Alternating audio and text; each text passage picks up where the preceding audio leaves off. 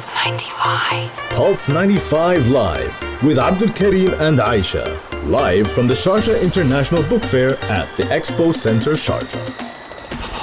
Pulse 95 Live indeed. And now we are going to be learning a lot about poetry, more about self-love, mental health, relationships, and more to inspire us. Because we've got a very fascinating guest with us today, and who is going to make us feel all less alone, because we're talking about poetry in digital age. We're talking about poetry as a way to inspire us all.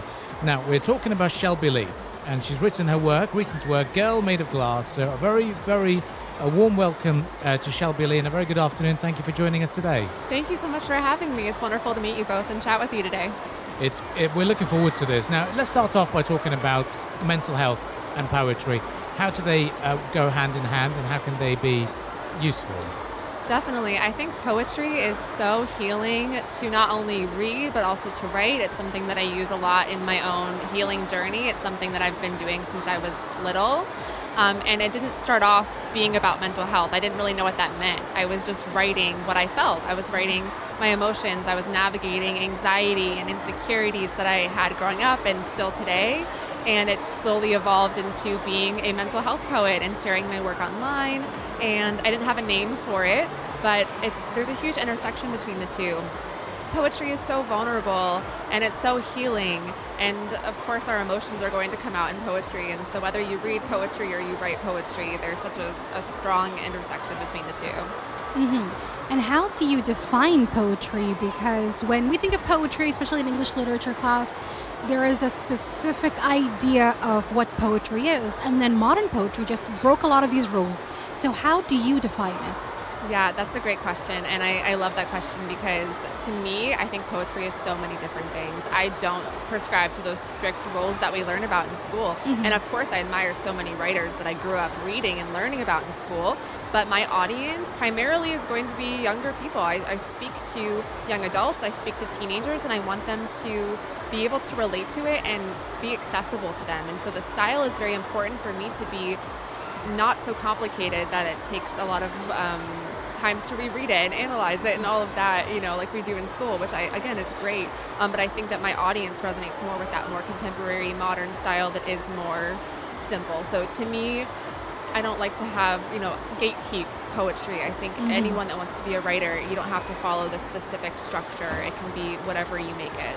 Mm-hmm. If you can elaborate a little bit on Girl Made of Glass, your recent work, and you say that it's about finding yourself, forgiving yourself, and loving yourself, and many ways our past haunts us, and that's how we explore it.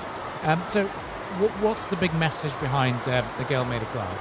Yeah, so Girl Made of Glass is the person in the reflection of the mirror. So whenever I look into the mirror, it's that girl that's coming back at me and giving me those negative thoughts about myself. That's telling me I'm not good enough. It's telling me I'm not beautiful enough. That is the Girl Made of Glass. So that's the kind of the character in the book. And throughout the book, I focus and write a lot about forgiving yourself. And what I mean by that is those negative times, those times where I wasn't nice to myself, those times where I believed all that self-doubt and let it hold me back. That is who the Girl Made of Glass is. And so it's really about knowing that it takes time to find yourself, knowing that you can forgive yourself for all of that self-doubt, that it will never fully go away, but you can make so many improvements.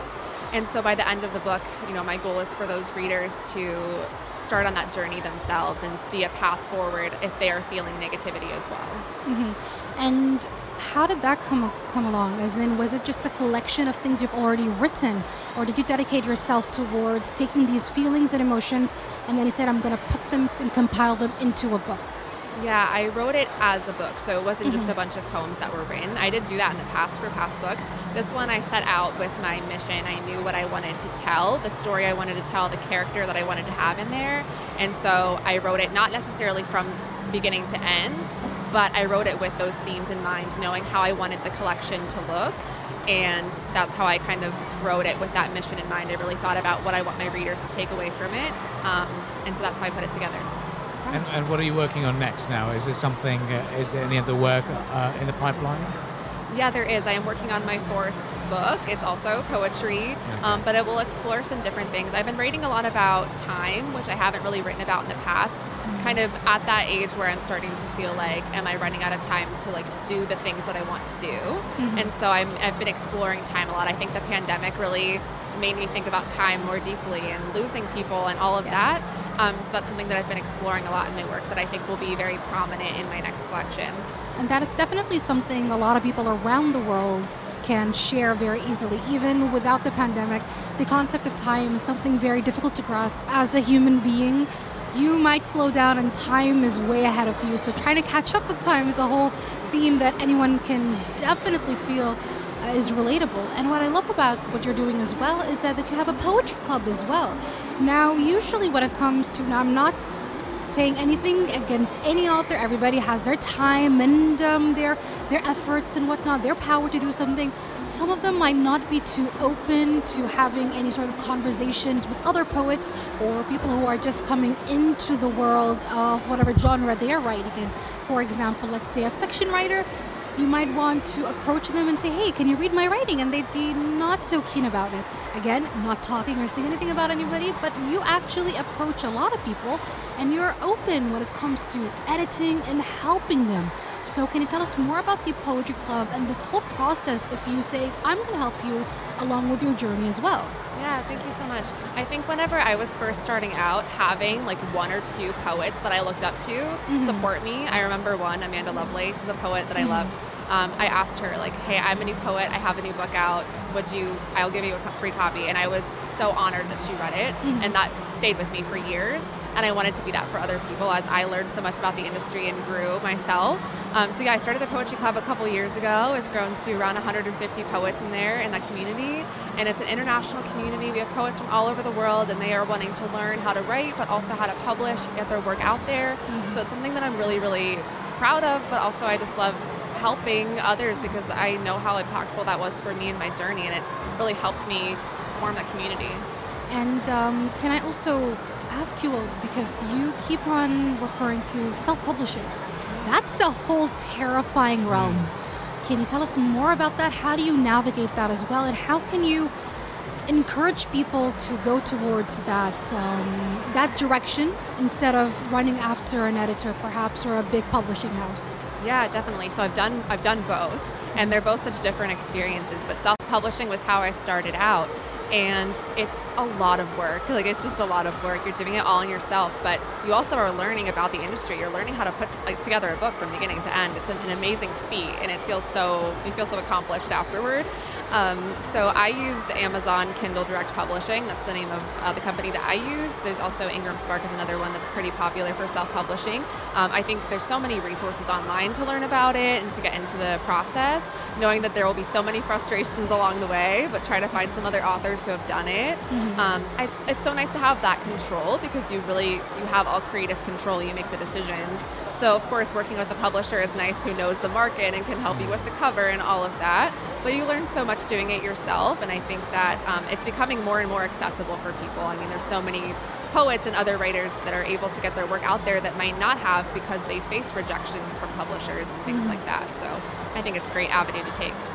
You mentioned how the mentorship had affected you and benefited you.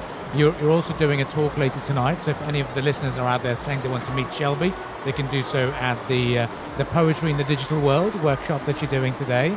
Can you talk to us about your key message that you're going to be highlighting during that talk and passing on to the would-be poets or authors?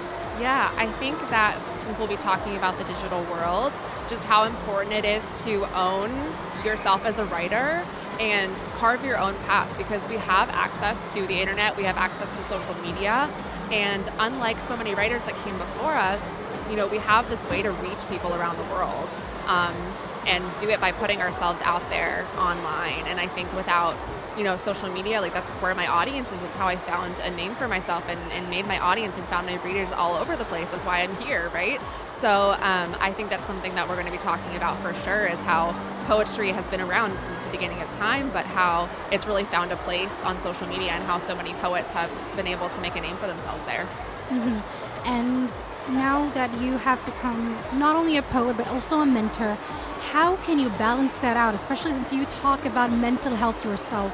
It can be very easy to stretch yourself thin in terms of, I also, especially when you talk about self-publishing, you want to get money, you do want to profit in one way or another. It's just the reality of things if you want to write or publish. Yes, it's a passion, but it's also, there's a part of you that wants to profit from it. You also want to reach as many people as possible, and at the same time, you want to help people. That's very difficult to do. So what do you tell people who end up stretching themselves thin, and how do you try not to fall into that? Yeah, that's a great question. I balance a lot. I think I have to come back to my mission whenever I am getting stressed. And I do so many extra things like the Poetry Club, other editing. And so whenever I am feeling that pressure, I step back. My mission as a writer is to help other people feel less alone through my work. And setting aside, making sure that I'm always setting aside time to write and heal for myself. Do that is most important. That's priority, and these other things will fall into place. But I have to carve out specific time on my calendar to make sure that my creativity can shine, because that's the most important thing. And that's do you follow any kind of rituals or anything when it comes to being productive? Is there a Shelby way of doing things? It's funny because I'm so digital forward with all of my stuff, but whenever it comes to my schedule, I'm very much a paper and pen type of person. So I have my planner, I have my to-do list like blocked out hour by hour of what I'm going to get done that day. I have my writing hour set aside. Okay. I have, respond to emails here, answer phone calls, whatever it is, very outlined. I like a routine, and it changes day to day, but I like to have it all written down. I can look down and see, okay, this is what I'm doing now. The next hour I'm going to do that. So that's kind of how I stay productive. And what can you tell young poets listening to you right now, especially since, yes, lots of other poets have paved the way for modern poetry and contemporary poetry, but I feel like that there's still some backlash about it, quote unquote, not being real poetry. So what can you tell other people who are willing or want to go through towards that path and maybe learn from you? Yeah. I think every writer faces backlash, like even poets that are considered real poets, they're going to get people that don't like their work either. Yeah. So I think it's something that you have to be resilient in any industry, but I think in writing you get rejections, you get negative feedback, you get criticism. You have to, move forward despite that. Remember what your mission is. Remember that you want to make an impact, and remember that poetry is healing for you as well. So don't let that stop you, and just keep going. Okay. Lastly, I'd like to pick on that. How can poetry be healing? Because there's going to be lots of people suffering from mental health, and sadly, they don't see the light at the end of the tunnel. They do have that struggle, and they think other people don't understand them. But when you preach the idea of poetry, what should they be doing within themselves to find some kind of sanctuary here? Yeah, well, I think, one, if you're writing it, just let it out. Like, don't think about other people might read this. Don't think about judging yourself while you're writing it. I like to just set a timer and just start talking about my day, just write about my day, and just let it out, and just don't judge yourself. And I find that, you might not notice it day one, but if you do it consistently, it really is healing. I mean, it feels so much lighter after you get everything out of your mind onto a page. Let out your anxieties. What are you nervous about right now? What is stressing you out? Just write about it. And it really is so freeing to have a ritual where you are kind of letting that out of your mind. Brilliant. Well, Shelby, there was lots to learn from this conversation. I know we've got lots to look forward to from your panel in Sharjah. So what time is it, and what are you expecting from it? It is, I believe, at 7:15 p.m. And I'll be speaking with a couple other poets on the panel. We'll have a moderator asking us questions about poetry in the digital age. I think we'll be talking about social media and the internet and how poetry has kind of evolved over the years. So it should be a good session. I don't doubt it, honestly. I'm pretty sure it's going to be very exciting and a lot of fun. And good luck with session. And good luck at being here at the Sharjah International Book Fair. I hope that you have a lot of fun here in Sharjah and at the book fair as well. Thank you so much for having me. This was wonderful. Likewise. We're going to take a quick break, and coming up next, more chats with people, exciting people from all around the world right here at the Sharjah International Book Fair. Pulse 95 Live with Abdul Karim and Aisha. Live from the Sharjah International Book Fair at the Expo Center Sharjah.